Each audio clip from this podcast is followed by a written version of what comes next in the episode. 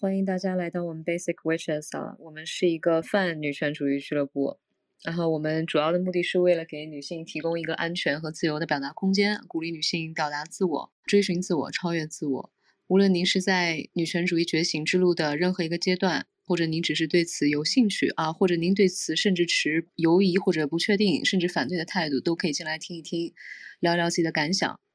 然后我们有个 motto， 就是 Radical Self-Discovery, Radical Self-Acceptance and Radical Self-Love， 就是这么一组织。然后我们会不定期啊，每周会有 schedule 的主题房。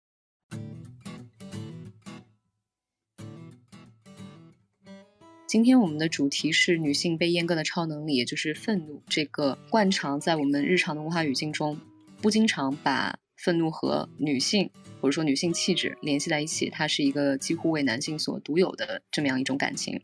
那我们希望从两个方面来聊吧，就是一方面就是说啊，我们作为一个个体看到社会中发生了一些不公正的事件，比如说之前的阿里啊、闲杂这类的东西，甚至是如果您对其他议题感兴趣，比如说 Uyghurs 的问题，比如说美国堕胎法的这个问题的这种 justice rage。 另外一方面是自己日常生活中感受到的愤怒，您是如何去表达，或者说如何选择了没有表达，并且如何去进一步处理这个东西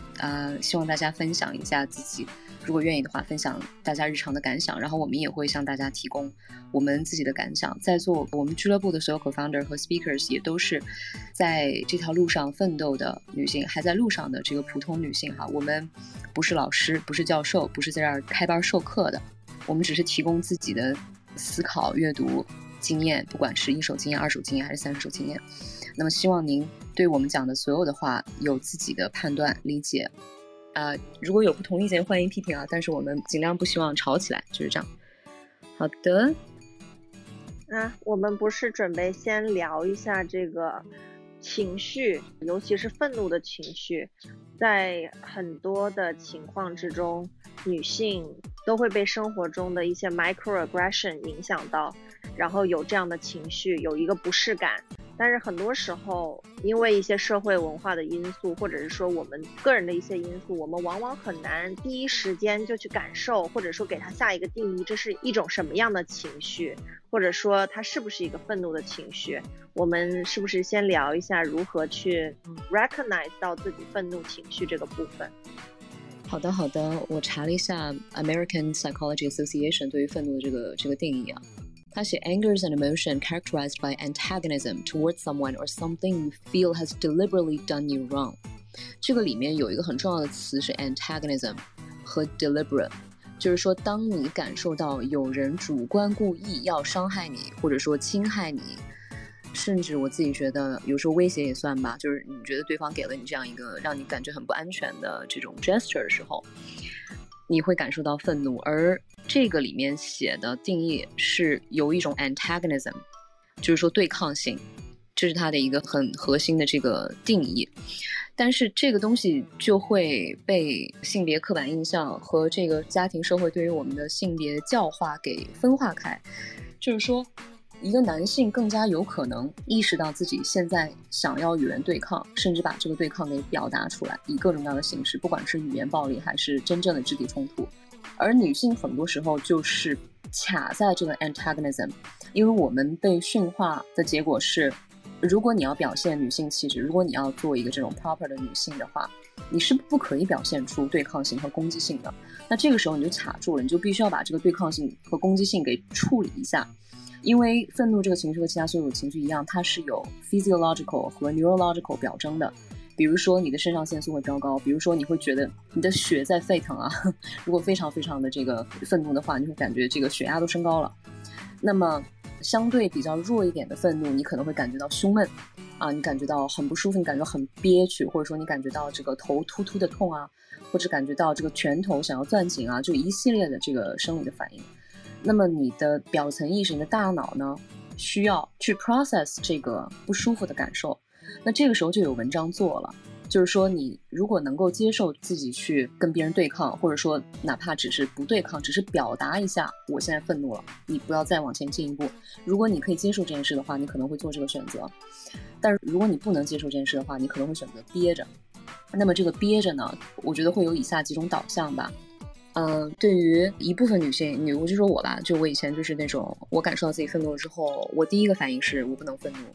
愤怒是属于弱者的感情啊，愤怒是属于这个quote unquote笨蛋的感情。然后我觉得我应该用某一种巧言令色去试图解释或者说合理化这个情绪，以疏解我这个愤怒，并且让我不做任何的选择。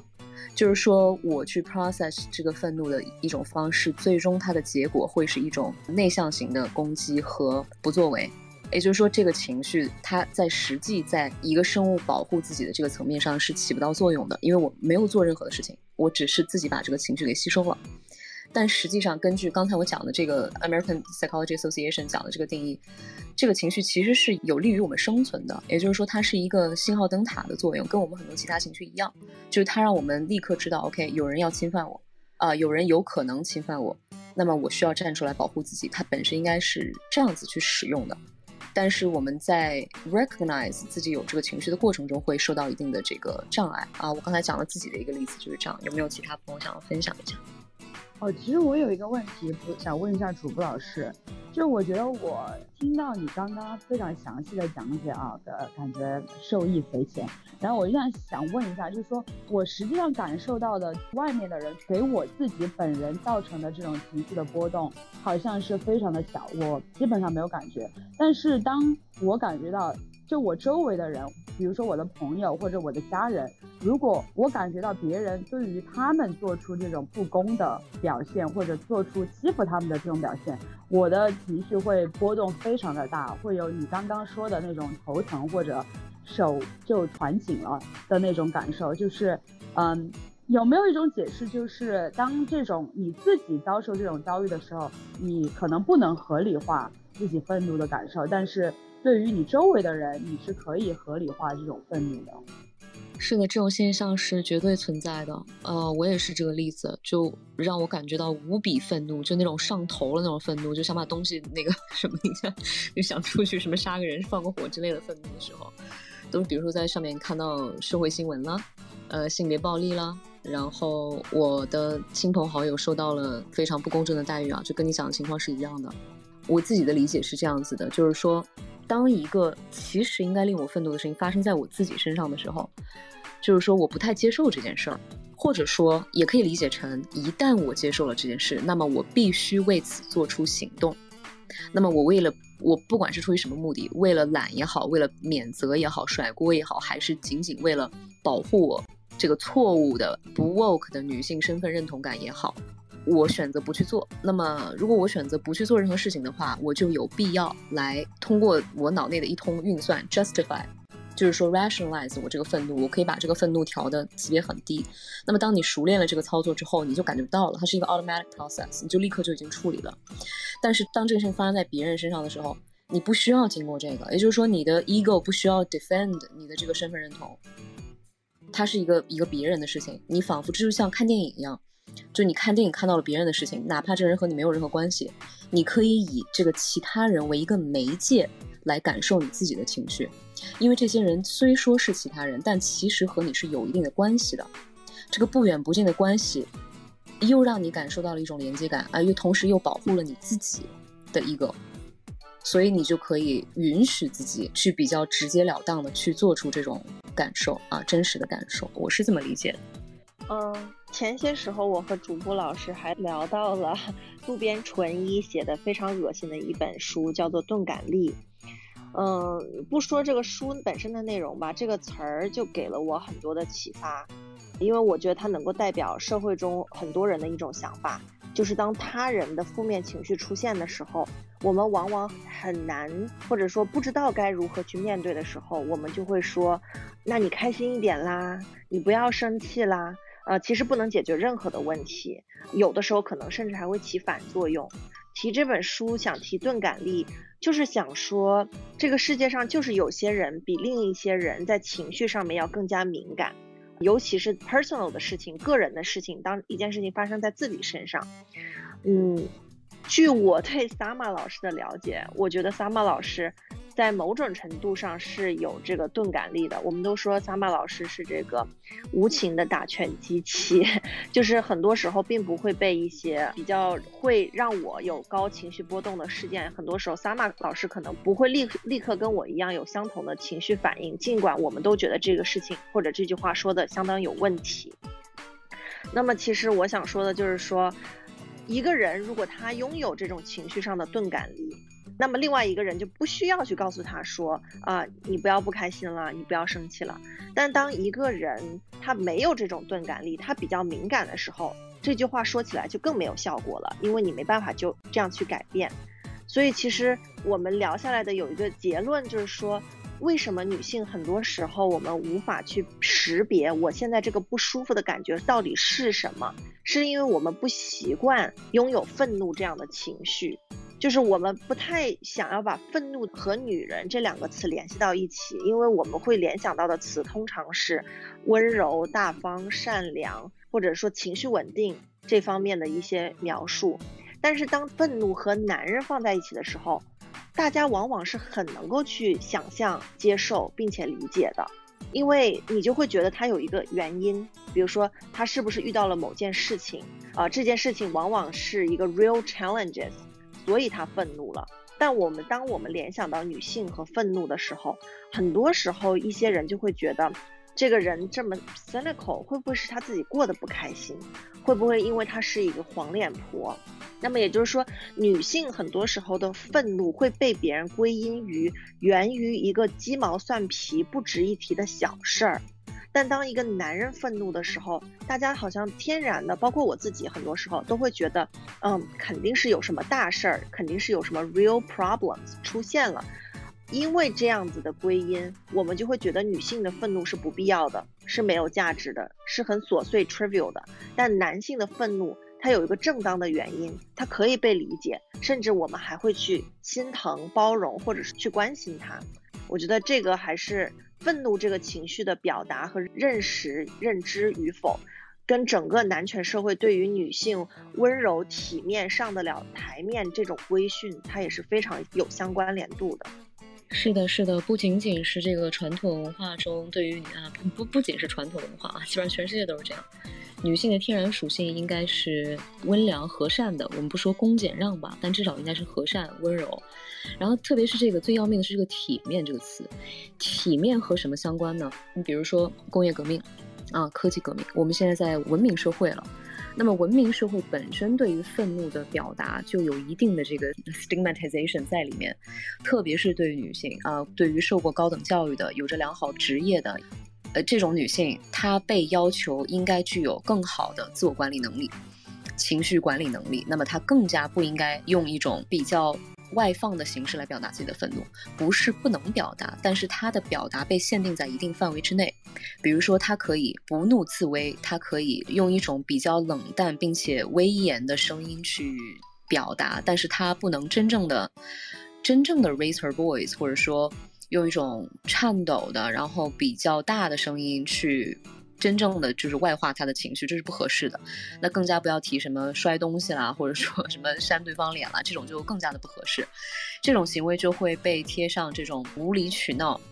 小肚鸡肠、什么一哭二闹三上吊这种东西。再加上刚才 Rara 讲的，就是说归因问题，就是说男性呢，他如果就算再差，比如说他在西方发达社会会被贴上一个 anger management problem 这个标签，也就是说他无法 manage 自己的 anger， 但是这个标签本身并不会去 invalidate 他的愤怒的来源本身，也就是说这个愤怒的来源仍然是合理的。但是对于女性而言，你这个愤怒的来源可能都是不合理的，它是一些鸡毛蒜皮啊，一些儿女情长呀，啊，给男人添麻烦呀，不够女性化啦之类的东西。所以直到今天，很多女性在感受到自己愤怒的时候，她第一个反应会是自我怀疑啊，包括我本人，我第一个反应就是自我怀疑，我就觉得这个愤怒这个事儿本身就不太对。然后这个吊诡的地方就在于，当你产生一个情绪，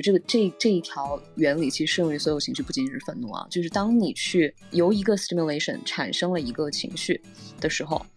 你去 judge 你自己这个情绪，反而会让你这个情绪长得更大，因为你这个情绪相当于一个小孩一样，他要表达自己，然后你作为一个大人，你不让他表达自己，你第一个就说你错了，你不应该出现，你赶紧滚，然后这个小孩就闹得更厉害了，就是这么一个情况。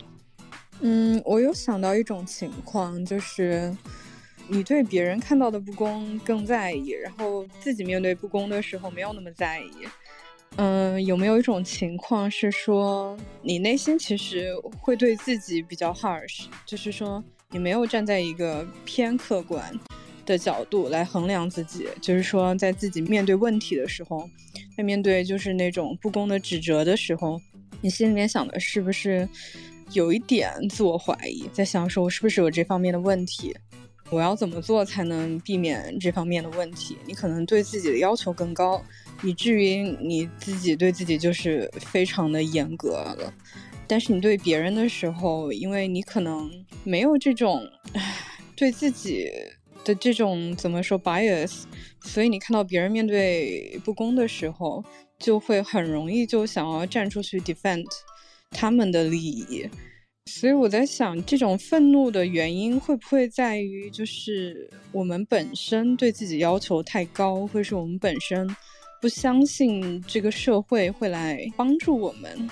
会觉得这个社会会来接受我们的求救，所以我们把它内在就是内化为对自己要求更加严格。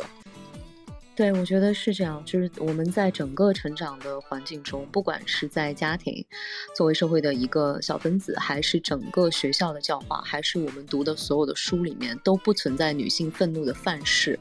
女性愤怒了之后是得不到什么好结果的啊，没有人会帮你的，更加没有人会去可怜你啊。这种所谓的男性应该对这种柔弱女子产生的这种保护欲，应该也是在你表现出愤怒的时候就荡然无存的。所以就是说，我们潜移默化学到的东西就是说，女性向别人表达愤怒是没有好处的。那么我们为了这个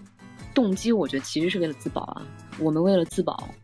因为其实已经不信任别人会保护我们了，所以我们为了自保必须发展出来一套自己拯救自己的方式。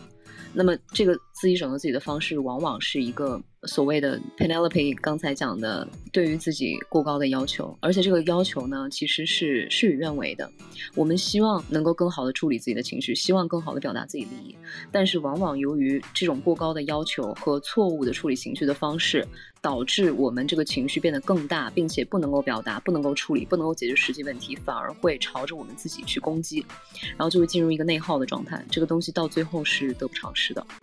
而当我们看别人遇到了不公的事件的时候，我们不会这样去要求别人，我们看到的别人是一个普通社会上的一个普通人，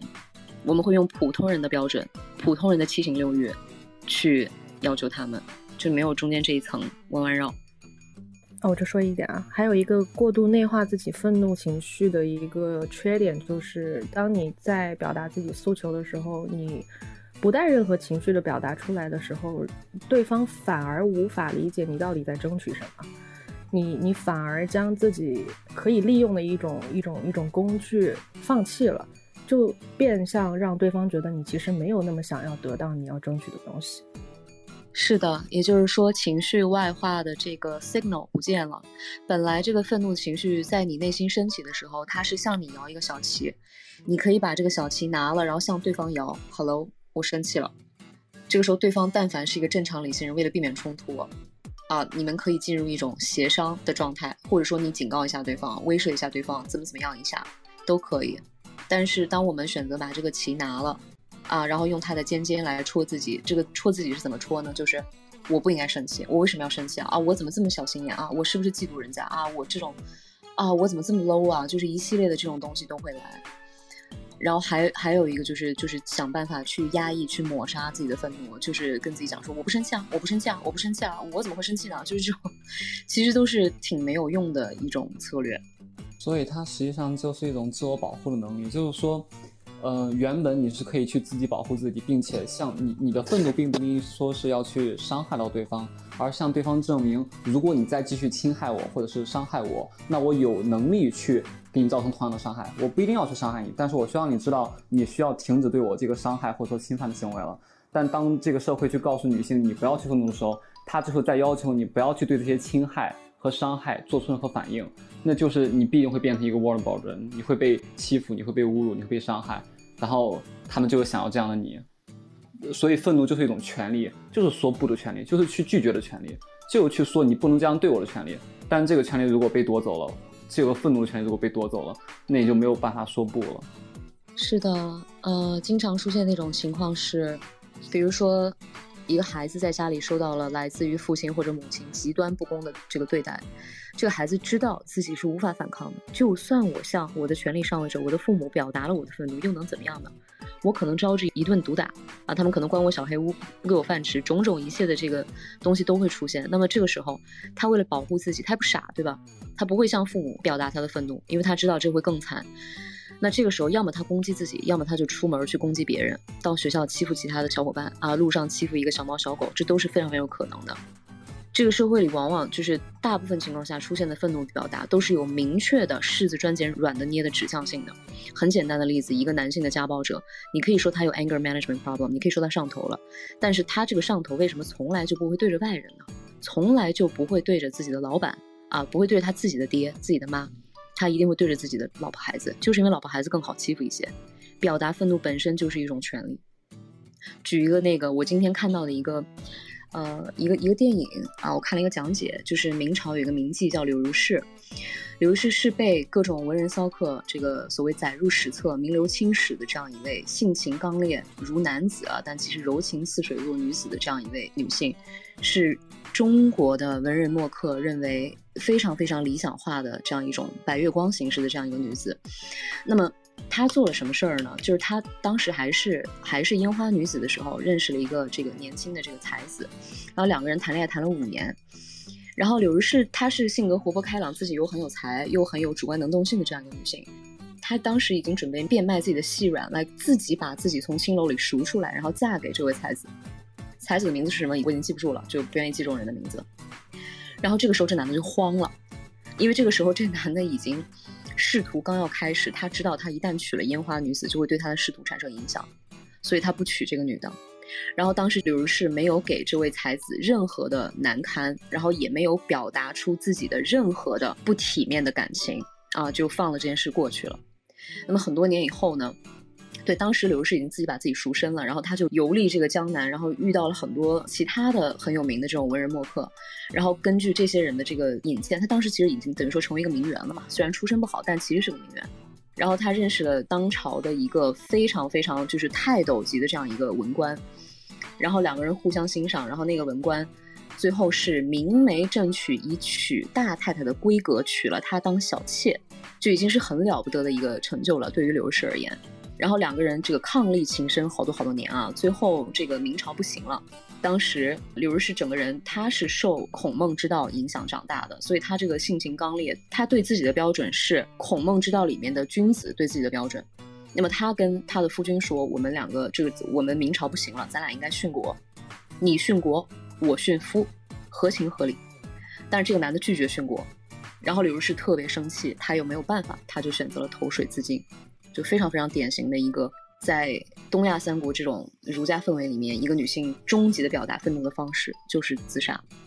对，其实很多这种就是我们的愤怒本质上是要让对方去付出代价，然后呢让他们意识到如果他们想伤害我们的话，他们会付出不能说是一样的，但至少说是也要付出代价。那这个时候对方就会掂量一下自己还要不要继续进行侵犯的行为。但是当你这种愤怒的外化，或者说对外这种本身是向对方挥信号旗的这个方式或者说途径被阻拦的时候，你就会向自己进行一个攻击。这个时候你就比如说很多人被父母或者是被强权的一些人去欺辱的时候，其实你的愤怒的表达就是说去自我伤害，去自残。那你自残这个动作其实不是说你真的去怪自己，而是说你想要通过伤害自己来去迫使对方感受到一种压力，或者说一种对对方的报复，就看着好像你是在去伤害自己，实际上你是在去报复对方。然后包括很多那样的示威，其实也都是这样子，我通过去折磨自己肉体的方式，却让你意识到即使你的权力比我强大，我依然在可以去跟你说不，或者说向你表达一种抗议。但是示威是可以的，我说示威那个可能是不得不的，但是在日常生活中如果它成了一种习惯，那你就可能完全辨别不出来你到底是在愤怒还是在去单纯的自我厌恶或者伤害了，甚至说你自我伤害到一种地步，你就会开始去自我厌恶，你已经忘记这个原本去愤怒的原因是什么了。哦，我觉得大家都讲得很清楚了啊。我刚刚说的意思就是说，当你自己遭受不公的时候，你可能不会感知这个愤怒，是你教会了自己不去感知这个愤怒。因为当你就是在表达自己的不公的时候，可能你对于情绪上愤怒的表达会让人觉得你是在加入一个主观的判断，然后可能觉得你在表达愤怒的时候会影响别人对这个情况的 judgment， 然后你需要 justify，我现在感受到的不公实际上是 objectively speaking 就是不公，而不是因为我带入了主观感情才让这个事情变得不公。所以可能就是在自己对自己遭受不公的时候表达的愤怒，可能有这种压制吧，就是你在社会化的过程中有了这样的规训，给自己的这样的规训，所以你就会去压制这个愤怒，从而 justify 这个事情的不公的客观性。是的，是的。然后萨玛还提到了一个事情，就是 coping， 想跟大家强调一个概念，对于情绪的处理，正确的处理应该有两个维度，一个是 cope 当下这个情绪，因为你要 function， 当你的负面情绪强烈到一定程度，你不能 function 了，这时候你可以选择 cope， 怎么 cope， 时下最时髦的冥想念经呼吸都可以。还有一个就是萨玛很惯常用的方法，就是笑，就是自嘲或者是浅浅的嘲笑一下别人，或者说把它幽默的讲成一个段子，这个其实都是很高级的一种 coping mechanism， 就是当下把这个事儿圆过去了，但是它只能解决一个问题，就是当下这个情绪的强度的问题，它并不解决你这个引起你情绪的这个 stimulus 本身。如果这个 stimulus 是很小的一件事情，那你今天这个事放过去了，退一步海阔天空，没有任何问题。但是当你发现这个东西已经成为一个 pattern， 你一直每一次都要从同一个源头 suffer 同一种愤怒的时候，你这时候就不得不解决这个问题了。我想 echo 一下沙漠老师讲的那个，我们之所以不能让我们说的话里面沾染上任何愤怒的气息，是因为我们担心聆听的人会因为我们此刻的愤怒而联想到我们自身是不是跟我们谈论的事情是有个人利益的牵扯的。我觉得这是污名化愤怒情绪的一个借口之一，就是你为什么这么 care， 是不是因为它伤害到你的利益了。我觉得这个说法是不对的，就是我们愤怒的很多原因，当然是因为我们的利益有冲突，就是我们的利益受到了侵犯，但难道因为我把这个情绪表达出来，就会让我显得非常的不 objective 了吗？就这是一个很有意思的议题，就是说我们在愤怒的同时，会不会带进我们自身的 bias， 或者说我们本身的 prejudice 在里面？我觉得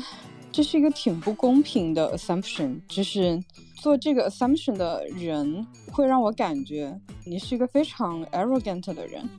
因为你没有遭受到对方遭受到的不公，你反而站在一个非常高的立场，就 condescending 的态度来对待向你诉说这一切经历的人。你之所以可以保持公正客观，但其实这只是一个表面上的东西啊，就是说你情绪不受波动只是一个很表面的东西，然后你在听对方这么愤怒的诉说的过程中，你要 question 他的愤怒是不是已经扭曲了他讲话的 credibility， 或者是他讲的话的 objectivity， 这本身是个非常 arrogance 的态度，因为你没有遭受这些不公，所以你可以很 condescending 的讲说，你不能太愤怒。我觉得这就是一个非常非常傲慢的事情。其次就是，如果我作为聆听者的话，我觉得对方的情绪是我要接受的信息之一，因为就无论他的情绪是不是合理的，他不会是 out of no reason 的，那我要做的就是去找后面这个 reason 是什么。我不能说把他 communicate 给我的东西，把那个 text 跟他的情绪完全割离开，然后我只看 text， 就是这有什么意义呢？就是人类表达的时候就是会带有情绪，带有肢体语言，带有面部表情的，就是你的表达方式里面，你能剥夺掉多少情绪呢？你能把你的手脚捆住，那意大利人都不用说话了，对，所以我觉得大家应该要表达自己的愤怒，因为要让聆听者去承担一定的义务，让他来站在一个没有受到不公的第三方的角度，让他来剖析这些信息，不要把这些压力强加在自己身上。你无论是面对 security 也好，你面对其他朋友也好，你面对执法者也好，你的情绪是你提供的 information 的一部分。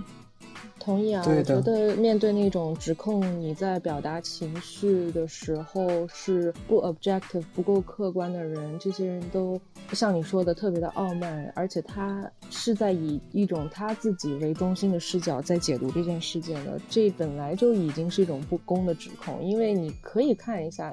现在的政客，特别是在西方国家，他们都是带着具有煽动性的 speech 来表达他们的政治观念和政治追求的。我们是不可能在这个时代用完全冷静的语言还想要吸引到一定的观众的，这是不太可能的。因为在这个信息过量的时代，你一定要善用自己的情绪，不管你讲的事情是立场如何。所以当听到有人指控你说话带有情绪是不正确的时候，我觉得你就可以正大光明站出来反驳他。是的是的，这个会这样指控别人的人是带着一种不自知的罗格斯中心主义的傲慢和一种假装理中客的态度来评判对方情绪产生的合理性和他情绪表达的合理性。刚才大家都讲得非常好了，这个东西本身就是不公平的。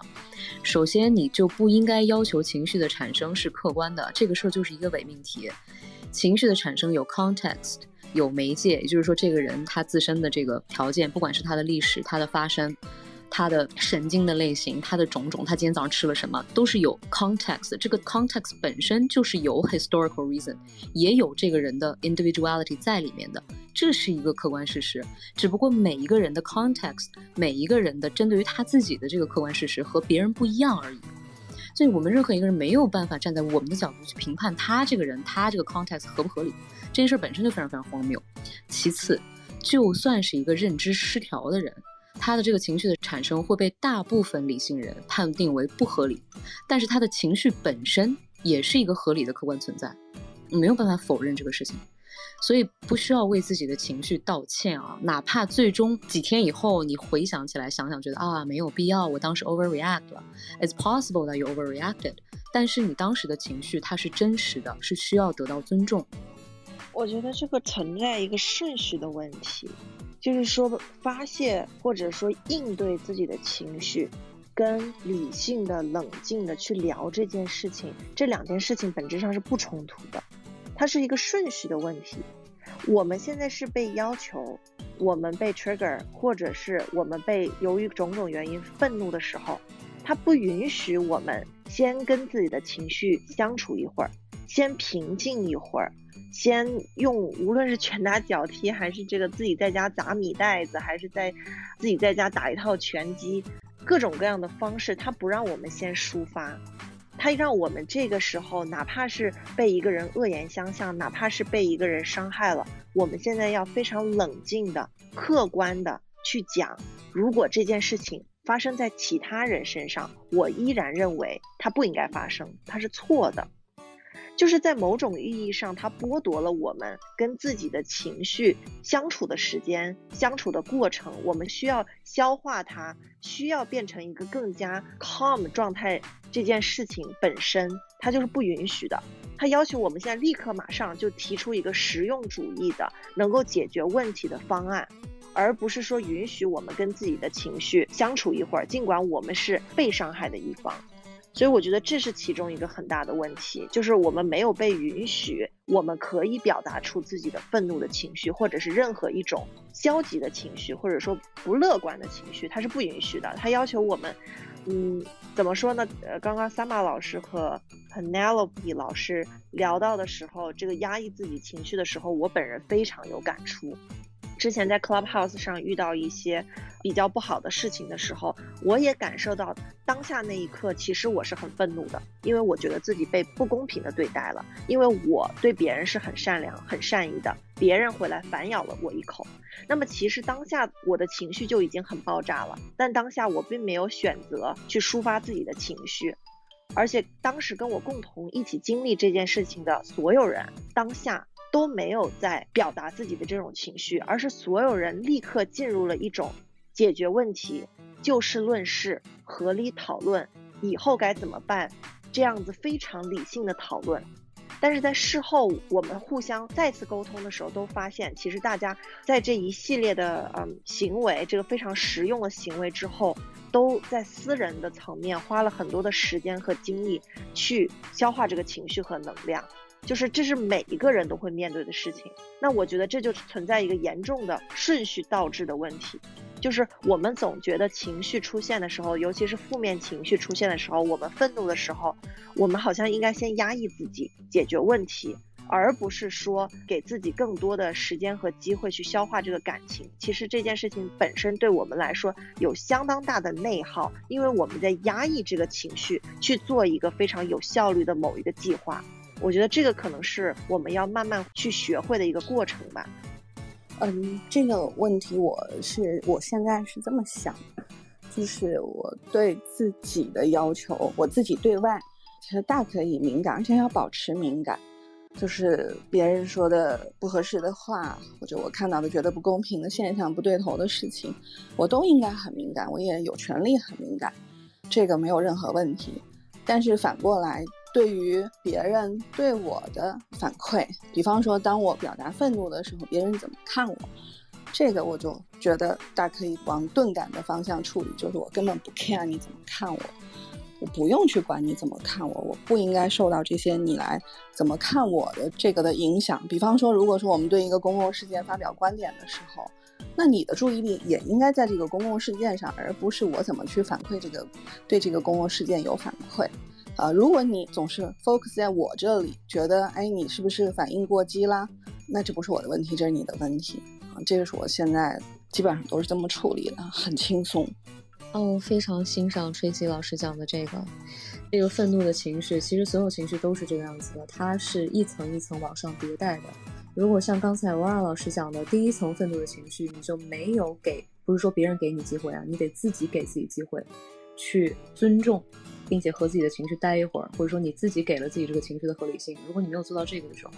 那么你会对别人的这个看法非常非常在意，别人对你的情绪的，刚才像 Penelope 讲的，对你情绪的抹杀质疑啊，需要你去 justify 自己的情绪，种种会让你更加的愤怒，然后你说不定还信了他，你开始自我怀疑，然后你就更加的愤怒，然后这个人再不给你 compassion， 你更加的愤怒，一层一层的叠上去，这个问题就变得没有必要的更加扩大化了。有一位有点这个害羞的朋友小飞机我想提一些问题，我分两个讲吧。先说一个，就是说痛苦是对无能的愤怒这句话大家是怎么看的？我部分赞同，的确啊，就是是一种无能为力的愤怒，但是也不用苛求自己，因为很多事情的确是在我们能力范围之内的，而且应该是和自己的愤怒去和平共处的，就是因为你是一个有正义感有知觉的人，所以你会愤怒，这很正常。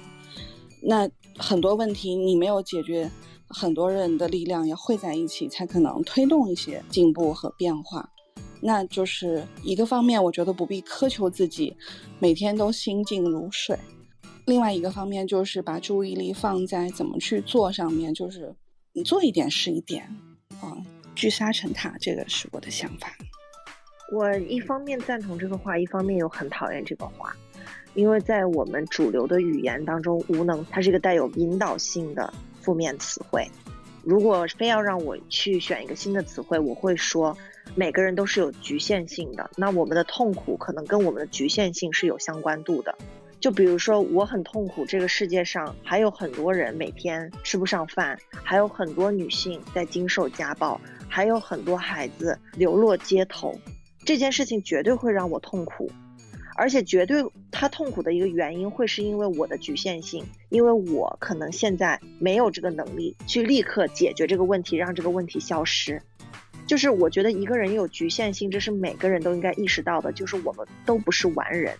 某些人就是做饭是大厨，某些人这个是这个宇航员，某些人是教师，每个人都各有长处，又各有各的局限性。但我觉得单纯的用我们日常语境中的这个无能，这样带有一个否定性的词语去跟痛苦绑定在一起，其实它是在下意识的去把痛苦作为一个不太好的一个方向去引导，就是说如果你更强一点你就不会痛苦了。我不这么认为，就是无论是更强大的人还是更弱小的人，他们都会有自己每个人会经受的不一样的痛苦，也许别人不能理解，也许别人无法想象，也许别人无法共情，但你不能说这个东西不存在。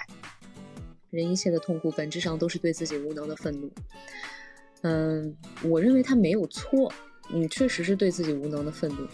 但是这个东西它最终的落脚点，痛苦这个情绪最终的落脚点是绝望。这个绝望怎么来的？就是你一次一次的愤怒，一次一次无法解决问题，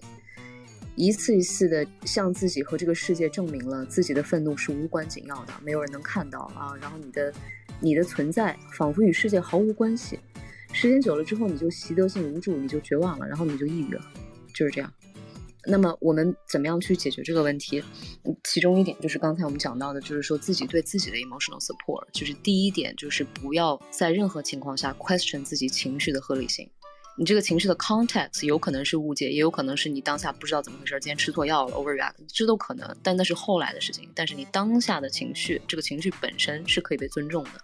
这其一，需要自己去给自己这个 support， 哪怕举个例子，你是在职场上受欺负了，那么你今天下了班之后可以对自己进行一个 support， 这很重要。那么还有一种情况就是你比如说看到了一个这个 social injustice 这种事件啊，你去寻找真的和你同温层的人，去跟他们表达你很愤怒这件事情，这个时候你会被 echo， 你会得到足够的共情，它让你意识到不是只有你有这种感受，它是一种群体性的 solidarity 的一种体现，这会让你 be much much stronger。 那么还有一种情况是最究极的，就是说行动，就是无论多小 there must be something you can do about this。那一旦你开始 take action， 从很小的 action 开始做起，就是在不断的向自己印证自己存在的合理性，自己情绪的价值，以及自己的主观能动性和自我效能。那么你的存在就会变得更加的稳固，时间久了你也会更加的健康。然后更好的一个 benefit 就是说，你慢慢的学着和这种情绪相处，并且你意识到这个情绪会对你的生活真正产生实际的作用和价值，或者是会帮助到他人的时候，你就不再会抗拒和恐惧这个情绪了。我觉得这句话里面有一个就是没有写出来的主语，那就是压迫。谁让你绝望了？难道不是因为你求助无门吗？难道不是让你就已经没有任何后路了吗？你没有任何方法方式能够去保护你自己，去为你自己的利益抗争，所以你绝望了。这个时候很明显的指出我们没有路可以走，所以这就是压迫。所以我觉得这有一个被隐藏掉的主语在这里，就很明显的。是的，讲得非常对。也就是说，这个虽然确实是一种对自己无能的愤怒，但是这个愤怒真正应该投射的对象是那个压迫自己的人。所以我觉得这里就可以引申到愤怒、痛苦这种负面情绪它的价值，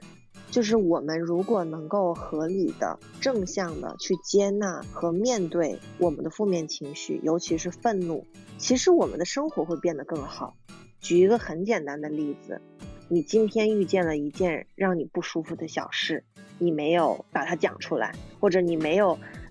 比如说今天一个人对你说了不合适的话，你没有指出来，第二天他又说了类似的话，你没有指出来，第三天他又做一样的事情，一直这么做了一个月，你的这个愤怒值是一直在叠加，直到他最后爆炸。然后这个时候你爆炸的时候去跟这个人说，我觉得你说话有问题，他可能反而还会觉得你有什么问题。就是对他来说，他这种人常用的词汇就是这么一点小事你这么斤斤计较，你这个人很小气，你很不大气，我觉得不是一个好的工作伙伴。就是很多时候我们会觉得只有大事值得生气，小事都应该小事化了，但是其实不表达我们的愤怒和不适的情绪才无法让它化了。因为我们在当我们不适的时候，没有告诉对方，没有明确的表达出一个信号的时候，有的人是知道的，但有些人他并不一定知道这句话真的冒犯到你了，然后他会一直这样子对你做，一直这样子对其他人做。但如果我们能够慢慢的学会如何在这件事情一开始发生，当它还是件小事的时候，就去 put a stop on it， 就去制止它，我们很多后续的叠加的这种膨胀的情绪也没有必要在最后爆炸。我之前看到的一个 sign， 一个牌子，一个标语让我非常非常难过，就是说一个女孩需要说8次 no 才会被听见。她那个牌子非常具体的是在讲强奸问题，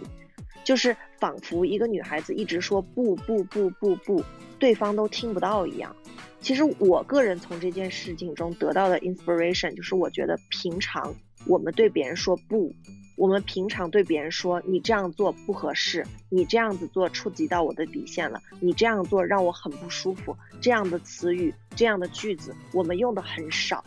所以当我们在某一个节点爆发出来这个发泄自己的或者说表现自己的这种极端负面的情绪的时候，我们身边的人或者是说网络上面的人，他们不能理解，因为他们根本不习惯于别人告诉他们他们说的话做的事可能会伤害到别人。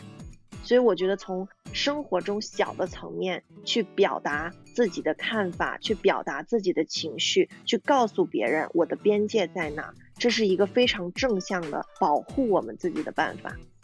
是的是的，讲得非常好啊。然后在这个性侵犯和所有与性相关的领域，我们面临着另外一重压迫，就是社会认为我们就应该说 no， 我们想说 yes 的时候也要说 no，所以这事变得更加困难了。这男的就 assume 你说 no 就那不是你应该说的吗？他根本就不知道你这个 no 到底是啥意思，所以就很困难。你必须非常激烈的说 no， 啊，非常非常激烈的说 no， 甚至表现出我跟别人可以，就是跟你不行这种 level 的 no， 他才能get到你这个意思啊。当然这个有一定风险，对方可能激起愤怒，顺便打你什么，这都难说了。But that's a conversation for another day。但是我想引申一点，就是说刚才这句话我发现可以反转。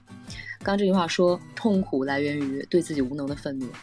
那么愤怒某种意义上是不是一种啊，或者说某一个类型的愤怒可不可以理解成是对自己无能的恐惧？也就是说当我们受到 microaggression 的时候啊，这个事本身吧，说大不大说小不小，你 assume 了自己没有办法解决这件事情，你 assume 自己的任何反抗都是不合适的，不合理的，对方也不会接受你这个反抗，给不到你的 information， 不会做出你想要的行为，不会停止他的侵犯，那么你就自己先对这件事生气了，你是跟自己生气的，你这个愤怒是没有办法达到实际的处理事情的效果的。那么当你去选择用一种外放的形式，哪怕仅仅是言辞警告他，去解决了这个问题，1次2次3次4次10次以后，你就会习得一个事情，就是说当你受侵犯的时候，你完全有能力保护自己，你不再怀疑自己的无能了，你这时候反而不会真的那么愤怒。你下次遇到同样的事情，你没有真正的那个就是肾上腺素冲你脑子那个感受，你反而可以就是策略性的使用愤怒这个表达去威慑对方，而不是攻击你自己。对，很多人都以为愤怒的对立面是原谅或者是善意啊，但其实我觉得愤怒的对立面是恐惧。是的是的， fight or flight。 当你受到威胁，感受到要被侵害的时候，你就是3个选择嘛， fight or flight or frozen。 那么当你直接就 assume 自己是无能的，自己是个客体的，自己只能被强加，你不具有主观能动性，不可能打回去的时候，那么你只能跑。如果你连跑都跑不了的话，你就进入一个冷冻的状态啊，然后你自己跟自己生气内耗。我非常有感触，就是主播老师在讲愤怒就是面对自己的时候，因为我以前就是在我没有接触女权主义之前，我最经常感受到的一个情绪是委屈，就是我无时无刻都在感觉到委屈，尤其是面对爹妈的时候，就是因为他们你说什么他们不听，然后你跟他们经常就是说了很大一通，和他们表示不 care，这时候幼小的我内心是绝望的，那个时候我就经常委屈，我就委屈为什么别人不明白我，为什么别人不聆听我，然后开始接触女权主义跟一些心理学的书籍以后，我发现就不是我的错，这个东西就真的不是我的错，而是因为怎么说，就是他们把你洗脑成无论对你做什么事情的情况下你都不会有太大的反应的时候，然后他们就会无视掉你非常多的情绪跟你的表达，所以这个时候除了愤怒就真的没有别的事情可以把，就是没有什么别的东西可以引起对方的注意。其实这种时候这个愤怒是挺 desperate 的一种愤怒，就是你看我，你看看我，我求你看看我。对，这真的很伤心，就是我又忘了我说哪了，对不起大家。不用不用，你形容的非常非常的精确啊。我们人在大多数社交场景里面，我们感受到的情绪不是像心理学家那种硬性分类那样简单而纯粹利落的，它是很复杂的叠加的。然后对于女性而言，最真的是很经常的感受到的感觉就是委屈，就是你形容它是一种 desperate 的愤怒。你知道了，你这个愤怒可以说是毫无结果，甚至说都没有被看到啊，被看到了之后也不会怎么样，没有人会在意你，没有人会去替你解决你的难过，那么你这个对它就会变成一种委屈的感觉。那么委屈在我们这个语境里面，委屈这个东西是带有表演性质的，它只能是什么时候会有用呢？就是别人看到你委屈了啊，他可能会可怜你啊，可能会施舍你一点这个情绪价值，但如果没有人看到你的话，你就只能自己跟自己哭了，就是这样。所以这一点非常的常见。对，但就像主播刚才说的一样，这个愤怒它是一个很有力的东西，就像旗语一样，或者说就像信号一样，你可以向对方释放，那不是说你要忍着到最后一刻才用的，而是你要学会怎么去恰到好处的使用愤怒向对方表达你的不满。就是如果你一直到了最后才去表达出你的愤怒，你已经压抑到这种地步了，那么对方其实也不会把你的愤怒当回事儿，因为他知道你是一个不会利用愤怒的人。那你既然不会利用愤怒呢，你这种愤怒其实就是一种象征性的愤怒，你并不会真的对他给他带来任何的代价。当他感觉到对欺负你这件事情，或者说对伤害你这件事情不会付出任何代价的时候，他就可以随意去伤害你了。所以说你要确保自己的愤怒是有这个威慑力的，就好像是那个当时我忘了是哪个古文里面了，就是说他说愤怒的就我们一般说愤怒是去表达一种信号，就是我不满了，你要为了避免去这个我们的互相的伤害，你要去停止你的行为。但如果没有用的话，你最终的愤怒的威胁是这样的，就是若是必怒，伏尸二人，流血五步，就是我就在你旁边，你如果真的把我逼得我没办法再去忍受了，那我们两个就一块死。就是说你觉得我没有办法给你带来代价，但我可以，而且你经常代价和我经常代价是一样的。只有在这种情况下对方意识到的时候，就到了这种最极端的点，他意识到的时候，他才会去就是说为了避免达到这个最危险最极端的点而去对你有一些尊重。你说这事让我想到之前一个男生朋友跟我举过的他和他一个前女朋友的这个有毒关系的例子。哎呀，那个男生跟我讲这个例子的时候啊，那个充满着一种骄傲啊，一种显摆。我跟你讲一下这是什么样的一个故事，就他有个前女朋友啊，被他逼得自杀好几次未遂。后来有一次这女生被逼急了，她抄起把刀朝这个男的就过去了，就是你说就是那种委屈的叠加，最终她真的要爆发，这个愤怒真正朝向外面的时候，哦，这男的可淡定了，就上来抓住她这把刀，你知道吧，就把这女的制服了。这个女的在她眼里面就是一个小猫，她的一切的表达给这个男生发出的讯号就只有一个，我特别特别爱你，特别特别在乎你，而且我毫无 defend 自己的能力啊，我就是非常 sad 非常的 desperate 这样一个人。如果有男生以这种炫耀的语气跟你讲他过去的这种事情的话，真的是一个很大的 red flag 要竖起来了。还有刚才 Penelope 讲的那个，对于强权者啊，比如说自己的父母，当你没有办法完完全全的脱离你的父母的时候，不过在座的我们大家都是成年人了，基本上可能大部分人没有在和父母一起住吧，但是有的时候想起来父母对自己的一些伤害的时候，还是觉得非常非常的委屈啊，因为我们其实心里知道他们根本意识不到这件事情，我们就算向他们表达，他们会说什么，哎呀，陈芝麻烂谷的事还记到现在呢，哎呀，这小孩怎么记仇啊，这是种种以上啊，然后你就会觉得受到了巨大的羞辱，并且没有起到任何作用。所以为了避免这个情况呢，我建议的就是很简单，就是在心理上与自己的父母割席。你用弑父弑母其实也是没有任何问题的，心理层面的，就是说你这个伤害其实是来源于一种期待嘛，就是你觉得你跟他表达了之后，他还会爱看你一眼啊，会给你一些你想要的东西，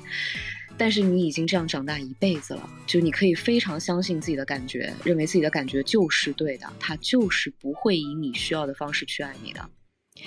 你就放弃了吧，我觉得就不要再期待了，就割席吧，然后把自己对自己情绪的掌控力这个 prerogative 完全的收归自己所有，就禁止，其实是你在用你的主观能动性，用你一个个人的天赋人权去禁止别人再这样伤害你。对，他其实那种极端的愤怒就是一种对毁协议，就是你有核武器，我有核武器，然后如果你把我惹急了，我们两个就一块去，就我们两个都要付出代价，那这是一个对毁协议。但如果就像主播刚才说的，那个男生他就是你的核弹按钮都不在你手里，在对方手里，他会尊重你吗？他会觉得你能威胁到他吗？当然不会。所以无论如何，无论在什么时候，那个愤怒的按钮或者说那个核武器按钮必须要握在你手里，不然对对方是没有任何意义的，就没有任何威慑力，一种独立的愤怒。我想回应一下 Penelope 刚刚说到委屈这个情绪，我觉得你这个点掐得好准啊，在我这个还没有女权觉醒之前，这就是我亲密关系尤其是恋爱中最常拥有的一种情绪，就是委屈。这又讲到一个主体性的问题，就是当我们被社会规训成一个客体的时候，当我们被社会规训成一个第二性的时候，我总是在等待我的一点小打小闹，或者是我的一点这个日常中这种带有撒娇式意味的这种抱怨能够让对方清醒并且对我更好。之前我们的一个样老师讲的一个故事，我觉得他总结了我之前在所有亲密关系中的一个常态，就是样老师的先生不是一个中国人，所以他并不知道这个中秋节吃月饼，或者是说他对这件事情没有一个高的敏感度。那么样老师当时就非常像我曾经一样，就觉得很委屈，到了中秋节你没有给我主动买月饼，尽管我天天把这个月饼这件事，中秋节这件事情挂在嘴边，你依然没有去做这件事情，我觉得非常委屈。其实这个事情很简单，就是说中秋节了，我想吃月饼，你跟我一起去买，那也许两个人就可以开开心心的去买一个月饼过中秋节。但是无论是样老师还是曾经的我，曾经的样老师和曾经的我，我们都希望用一种 passive aggressive 的方式，用一种消极的抱怨的撒娇的方式去让另外一个人为我们做出改变，然后来 impress 我们。我觉得说到底就是一个客体性的问题，就是我们不敢在女人眼中看到欲望，就是我们不敢在女人眼中看到我要一个什么东西，我要你为我做一个什么东西，我要你现在就看到我愤怒了这件事情的合理性。我们总是在等待别人理解我们想要什么，并且理解之后把这件事给做了，但是往往通常就是无尽的等待。所以我觉得我女权慢慢觉醒之后，对我生活的最大的影响就是我想要什么我就说，我不会再等别人猜我的心思，我现在不舒服我就说，我不想要等到他之后意识到我可能有点闹小脾气，而是以一种积极主动出击的方式去表达我想要，我不想要，我喜欢，我不喜欢，我开心，我不开心。其实以这种方式往往还能够更容易去收获一段健康的关系，无论是跟自己的亲密对象，还是说朋友，还是说家长，其实我觉得都是一个共通的一个关系。是的，说的非常好啊。想强调一个事情，因为刚才有位同学已经讲到了核武器了啊，这个在日常生活中是不适用的。核武器就会变成我刚才讲那个例子里面的拿一个刀去戳对方一个人，我们想要的关系里面不包含拿一个刀戳对方啊。所以说在我们可选的亲人范围内，也就是说我们的朋友、恋人、找对象啊、结婚，特别是同住一个屋檐下的这种对象，非常非常要注意的一点就是我刚才讲的，就是你在最初的 microaggression 的时候，你就可能会 sense 到它会变成某一种 pattern， 一种 trend， 一种对方不尊重你的这种 trend。 那么为了阻止这个 trend 愈演愈烈，最后 escalate 到那种层层面，你要及早的表达，而每一次你这样的表达其实都是它确实是对自己和对对方的一种考验。第一，考验自己能不能表达；第二，考验对方能不能尊重你这个事情。如果你假如说你是严厉的跟对方说，我明确的告诉你不要这样对我啊，如果你这样对我的话会强烈的贬损我对你的信任感，那么周而复始几次我就不再信任你了，那我们就怎么办？如果他都给不到的话，对方都给不到你这个quote unquote威胁，你这个信号，他不尊重你啊，他 dismiss 你，他今后该怎么样还怎么样，那这个 potential partner 尽早要弃掉。嗯，我觉得主播老师讲的超级好，就是然后加上 Aurora 刚刚讲的，你在跟人相处的时候一定是会有情绪的沟通的，然后你和这个人怎么能够进行更深度的交流，取决于你们不仅是智力上，不仅是思维，然后你们讲的一些 idea 上有没有交集。其实更多的时候有一些看不见的沟通是你们双方情绪上的表达能不能够互相接纳，这个人能不能很好的容纳我的情绪，在我的情绪有波动的时候我跟他待在一起，他会不会给我提供一种比较舒适的安全感，让我的情绪能够不那么波动，这都是很重要的。然后愤怒也是情绪的一种，所以就像是其他的情绪一样，你的愤怒也是值得被看见、被接纳，值得被你沟通出来的。情绪本身是非常 neutral 的，但是父权社会太喜欢把情绪贴上各种标签，以至于我们在表达情绪的时候都非常 hesitate 的，但这是不 ideal 的。然后我想推荐大家，如果想要去看看这种 toxic relationship 里面情绪是怎么以一种非常激烈的方式被表达出来，但是又被很冷酷的回绝掉的话，大家可以去看《再见爱人》里面的那个王秋雨和那个朱雅婷，对，他们就是一个非常好的例子，告诉我们就是在情绪教育缺失，在我们看不起情绪、看清情绪的时候，就是你和人的交流，尤其是和伴侣之间的交流，就是会差成什么样子，你们的相处的那个质量会差成什么样子，我觉得很值得研究。对，说到这个可以看的作品啊，我向大家推荐一个单口喜剧 special， 它是 Hannah Gatsby 的，这个名字叫 Nanette， 我已经发到我们 Basic Witches 的群里面了啊，如果没有进群呢，就给大家拼写一下，这个是 N-A-N-E-T-T-E， Nanette 是一个新西兰的一位 LGBTQ 的女性讲的一个单口喜剧，她这个里面很好的诠释了女性作为一个群体被压抑的愤怒，然后喷薄而出的这样一个范例，到最后真的是悲愤交加，然后又很搞笑，又很凄凉，非常非常震撼的一个体验。